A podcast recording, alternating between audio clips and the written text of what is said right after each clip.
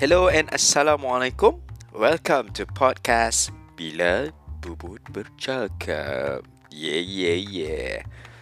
Alright, so aku Bubut aka host for this podcast. So basically podcast ni merangkumi life experience and topik semasa Yang akan dikupas oleh diri aku sendiri Bubut. So if you like Don't forget to listen and follow me on Anchor or Spotify dan lain-lain lagi punya platform.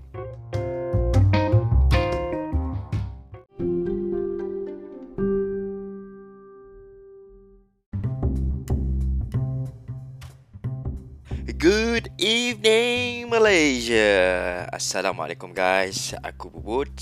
Today aku nak bagi tahu welcome to my second episode yang bertajuk mana datangnya bubut.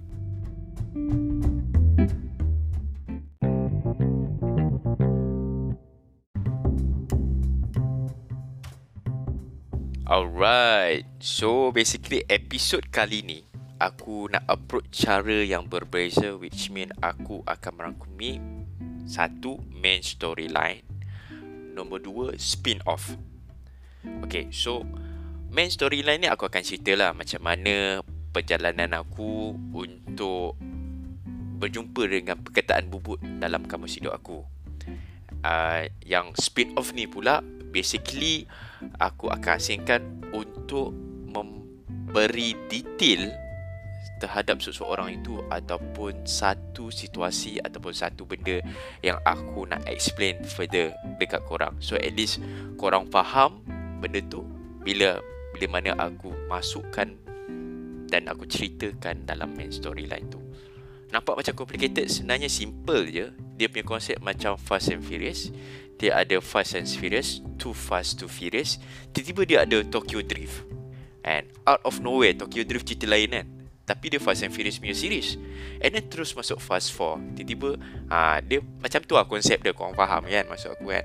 Kiranya, uh, Fast and uh, Tokyo Drift ni dia ada kesinambungan dalam main storyline Fast and Furious tu. Ha, macam tu lah aku nak try approach untuk episod kali ni. Ha.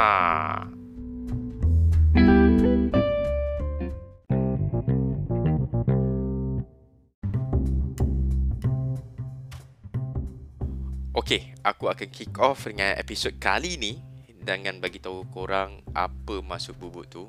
So basically bubuk ni bermaksud kejar which datangnya daripada negeri Sabah. So orang Sabah kalau dia nak cakap kejar dia akan cakap bubut. Ah ha, itu tak silap aku lah. And so nak tahu selebih lanjut tentang macam mana aku dapat tahu maksud tu and ha, itu aku akan ceritakan nanti. So tanpa buang masa, let's go to the main storyline. Tiu tiu tiu tiu tiu.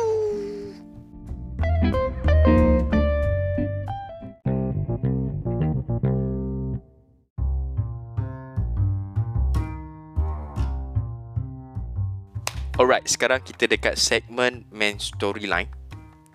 So basically, timeline yang aku jumpa perkataan bubut ni dalam kamus hidup aku adalah masa aku belajar dekat UIA masa tu uh, first year first semester degree dekat sana. So daripada kecil sampai akhir foundation orang kenal aku sebagai Hasnul. Even pun sekarang lah sekarang dekat office pun orang kenal aku sebagai Hasnul. Tapi the reason why aku ambil bubuk tu sebagai gelaran itu aku akan explain dekat spin-off punya segment. So, tanpa buang masa, let's go to the spin-off. Cu.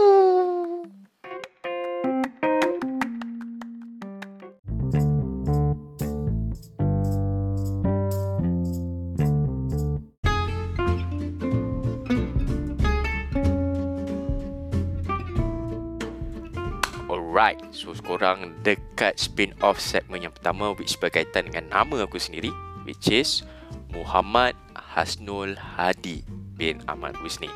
So basically nama aku panjang. Kalau tulis dekat kertas peperiksaan tu memang lenguh babe. Kalau kau buat penulisan time-time sekolah dulu, kan? 300 patah perkataan lepas tu tulisan kau besar-besar kan? Kau perlu at least 3 atau 4 kertas kau tahu kena tulis. So setiap kertas tu kau kena tulis nama kau kau punya IC kau semua kan? So memang leceh. Lenguh kram dengan aku. Okay so balik pada spin off segmen yang utama ni punya punya hal which is okay nama aku Muhammad Hasnul Hadi Okay, untuk Muhammad ni tak ada sesiapa yang panggil aku dan aku tak ada guna specify untuk sesiapa pun Muhammad ni. Kalau siapa nak panggil-panggil lah, tak kisah. Untuk Hasno ni, kawan-kawan dan public. Ah, Untuk Hadi ni pula, aku gunakan untuk family aku. Ha, sebab apa? Sebab value family, friends, public ni ah, bagi aku dia berbeza. Eksklusif ni berbeza. Sebab when come to family, kau akan lebihkan diri kau kepada family sebab family is everything bak kata Van Diesel uh, Van Diesel pula Van Diesel family is everything. And so bila orang refer kau sebagai uh, aku sebagai Hadi ni aku punya exclusiveness tu dari sudut uh, masa duit uh, effort dengan perasaan tu lebih uh, kepada orang. Kalau rakan-rakan ni ataupun uh, public ni uh, aku kira aku rendahkan sikit lah dia, dia punya label tu kan? So at least aku tak ada apa-apa bergantung dengan orang pun. Uh, itu sebab dia. Yang nak jadikan cerita aku nak ambil bubut sebagai uh, gelaran aku ni uh, itu aku akan cerita kemudian dekat main story ni. Tapi basically aku buat bubut ni sebagai stage name je. Satu lagi punya persona Ah, itu je. So, tanpa buang masa, let's go back to the main storyline punya segment. Check it out.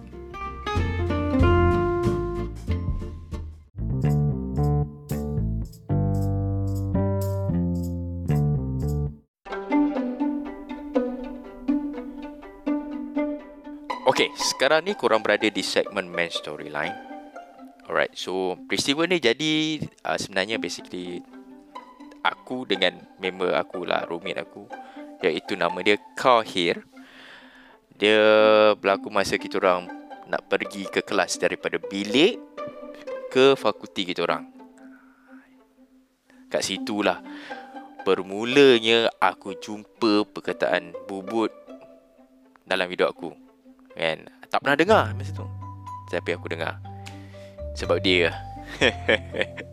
So, aku akan cerita sifat-sifat kohir ni yang menyebabkan dia boleh mengeluarkan perkataan bubut daripada mulut dia. So, tanpa buang masa, let's go to spin off segmen yang kedua. Tiu tiu tiu tiu tiu.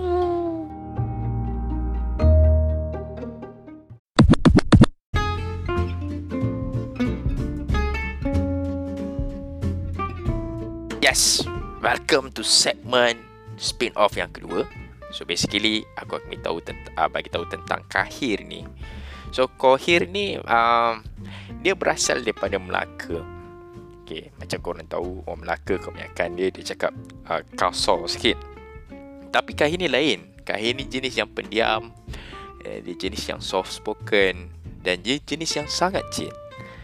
And so tapi ada satu benda yang pelik daripada dia ni pelik yang okey lah bukan yang pelik yang tak okey pelik yang okey which mean dia akan express uh, ex, expresskan dia punya satu perbuatan ataupun satu perasaan melalui satu bunyi. Uh, so uh, dia ni kalau ada apa-apa dia akan buat bunyi. Uh, dia tak dia tak dia tak tahu nak cakap tapi dia akan buat bunyi which refer dengan perbuatan ataupun perasaan yang dia nak masukkan kepada engkau. Uh, itu bubut tu tercipta dari sebab pasal tu. Uh, nak tahu, kita patah balik kepada main storyline punya segment.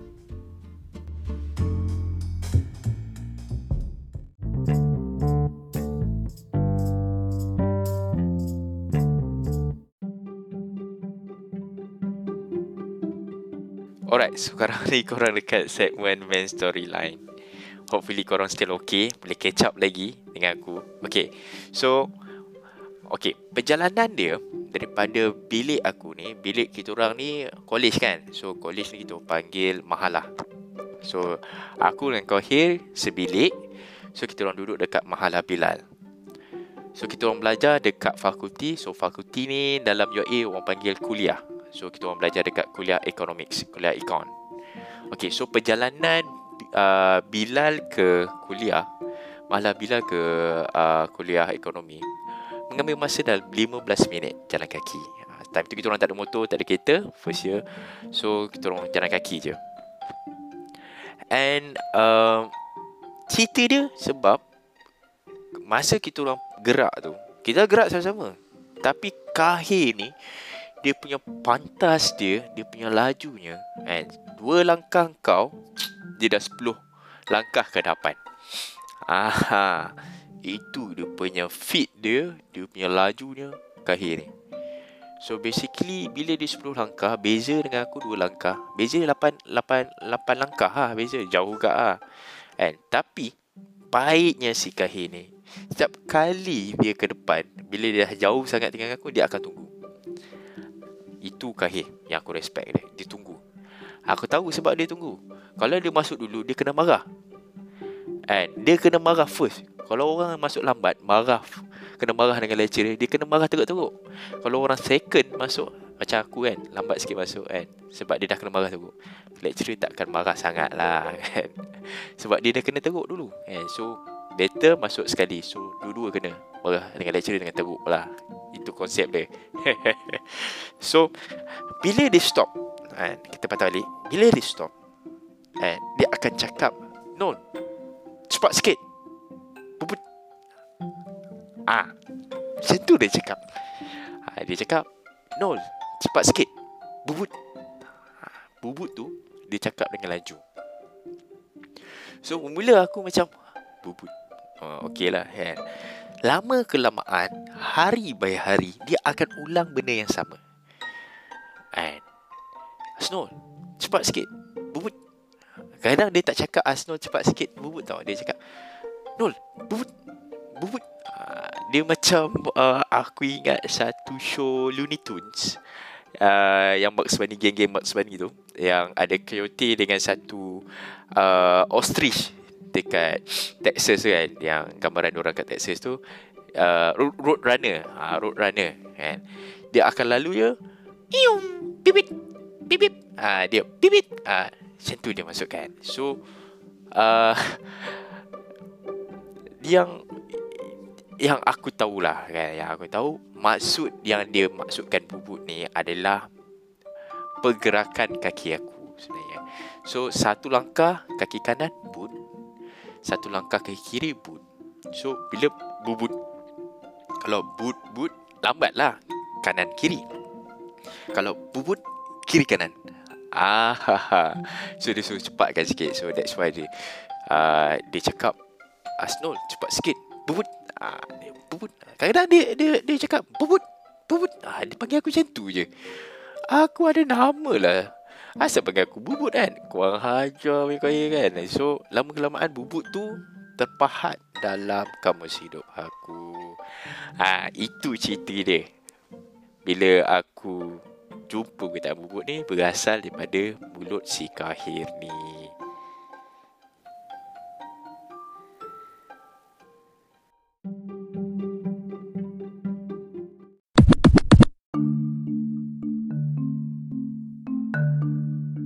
Okay Part tadi aku cerita macam mana aku jumpa perkataan bubut tu. So part sekarang ni aku cerita Macam mana aku gunakan bubut tu sebagai aku punya gelaran. Aku Okay So ceritanya timeline dia sama. Waktu yang sama which is first year First semester degree kat UIA Tapi dia lambat sikit. Uh, Selepas dalam Empat minggu Minggu keempat Ataupun minggu kelima Time tu aku study kat sana. Aku dijemput oleh rakan aku yang bernama Azril Suhaili. Ha, dia ni memang kuat teater daripada belajar dulu sampai sekarang pun dia kuat main teater dia ni. So dia aku sebab aku ada cakap ha, aku nak berminat lah nak join teater ni kan. Sebab aku suka tengok orang berlakon so aku nak try experience tu. So dia cakap okay jom lah join malam ni dekat kuliah engine fakulti enjin. So aku macam okay lah pergi lah. On the way tu nak pergi tu satu hari tu uh, bukan satu hari. Okay malam tu aku terfikir okay untuk teater ni aku perlukan stage name. Eh, macam aku cakap uh, spin off yang pertama tu cakap aku gunakan bubut sebagai stage name kan. So aku masa tu aku tak fikir lagi. Uh, aku perlukan stage name. Yelah kau bila kau main seni Kau kena ada nama seni kau kan Macam orang-orang lukisan kan Dia ada nama nama seni dia kan ha, So macam aku Aku nak nak, nak nak join club Nak jadi orang berseni ni Mesti kena ada kan? Ha, Ciri-ciri sikit kan. So Aku Okay. Tadi aku tak fikir apa lagi Tapi aku ada idea Aku nak Orang panggil aku Atas satu nama seni Yang bukan berasal daripada uh, Muhammad Ataupun Hasnul Ataupun Hadi. Okay. So cut short story tu um, aku pergi teater tu and then aku dah habis audition tu and kita akan semua yang yang join tu dia akan duduk satu uh, big circle. Kiranya semua orang duduk tapi dalam posisi yang buat uh, bentuk bulat lah. So basically dia akan cakap akan terangkan masing-masing punya pendapat. Dan on that day diorang dah tering lama. Uh, Dan dia aku orang yang baru yang masuk. So basically sampai turn aku Aku kena uh, Perkenalkan diri lah. So aku perkenalkan diri macam biasa. And On that time Tiba-tiba tercetusnya Cakap Okay Nul. Dan hati aku cakap Okay Nul. Ini masanya Engkau bagi tahu stage name kau. Masa aku cakap kat diri aku Apa stage name kan Lepas tu aku macam Terus lah. Aku cakap Okay uh, Nama saya Asnol Saya kuliah ekonomi.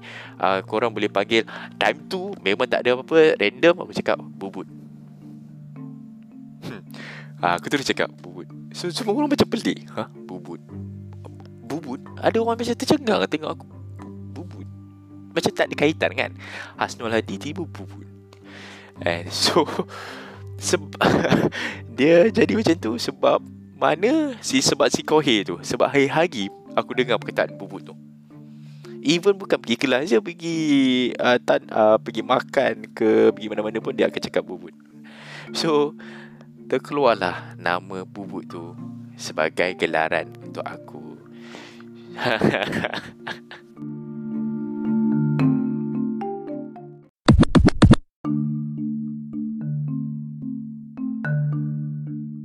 Alright, so tadi korang dengar macam mana aku jadikan bubut tu sebagai gelaran. So, bubut ni is not there. So, nama aku ni, uh, panggilan aku ni bubut Blastoise. So, nak ceritakan uh, Blastoise ni, aku cutting short je. Okay, masa tu kita orang, uh, aku fought dia first semester. Uh, time tu. Aku dengan best friend aku ni, nama dia Ahmad Akramin. So time tu mood kita orang tiba-tiba tu jadi macam more into arts. Uh, takat gambar, buat video, uh, lepas tu uh, buat puisi kan. So dia macam dia dia guna nama dia Akramin Rasmi. Memang dah cantik lah. And Akramin Official. Sorry Akramin. So um, aku ni setiap kali masa tu aku, kita orang aktif takat gambar. So basically gambar dia Dia akan letak pada hujung belah kanan tu Dia akan tulis Akramin Rasmi ha, So maksudnya gambar tu Dia yang tangkap lah kan? Macam aku Aku tulis bubut Macam Ish Asal pendek tak lawa kan Masa tu kan So aku macam Aku ada idea Aku nak cari satu Lagi perkataan Untuk support bubut tu Kat bahagian belakang. Time tu pula kenanya masa tu aku main game Pokemon kat laptop aku. And mak suruh pergi study kat UA tapi kau main Pokemon dekat UA buat apa kan? So uh, masa tu aku pilih karakter Squirtle one of the karakter yang kena pilih kan masa kau main Pokemon. So aku ambil Squirtle dia evolve ke Water Turtle and then dia akan evolve jadi Blastoise. Masa tu dah level Blastoise lah kan. Time tu aku tengah main Pokemon tu aku tengok Blastoise.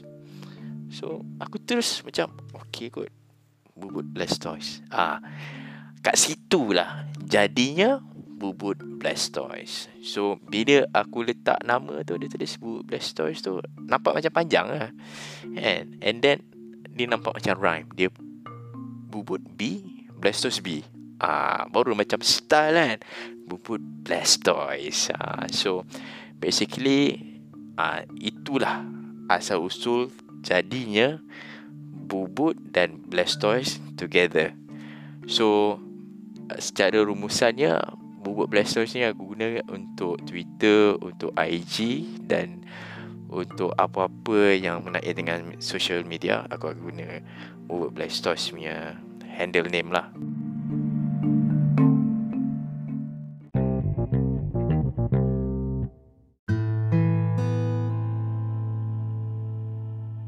Okay, so conclusionnya dekat sini based on story yang aku cerita ni, apa yang aku dapat belajar sebenarnya every single thing dalam hidup kita ni, kita ada power untuk kita buat decision based on apa yang kita nak.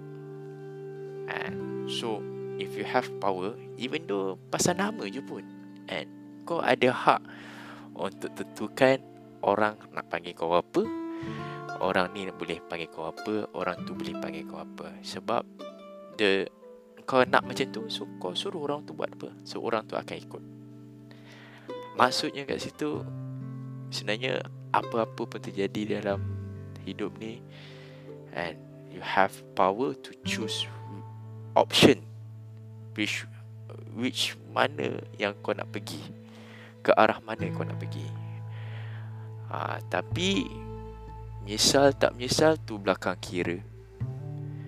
At least Kau buat something Untuk diri kau. Itu lesson yang simple Tapi dia akan applicable Dekat all aspect in your life. Bila kau dapat rasa Kau ada power untuk dictate Diri kau sendiri Untuk buat apa yang kau rasa betul InsyaAllah. Any obstacle yang datangkan kau kau boleh hadap. Sebab kau ada kepercayaan kat diri kau kau nak yang ni so kau akan buat yang ni. Kau tak nak buat yang tu ha, itu moral of value yang aku nampak kat sini ya and yang aku reflect selama 28 tahun aku hidup ni. Itu dia punya moral values dia so that's it. Thanks guys for listening episode 2 and datang mananya uh, bubut ni. Kan so hopefully you guys uh, enjoy episode kali ini. So next episode aku akan ceritakan tentang uh, theater live aku episode 3 dia akan publish on next Wednesday pada pukul 9 malam. So see you guys and hear me soon. Assalamualaikum. thank you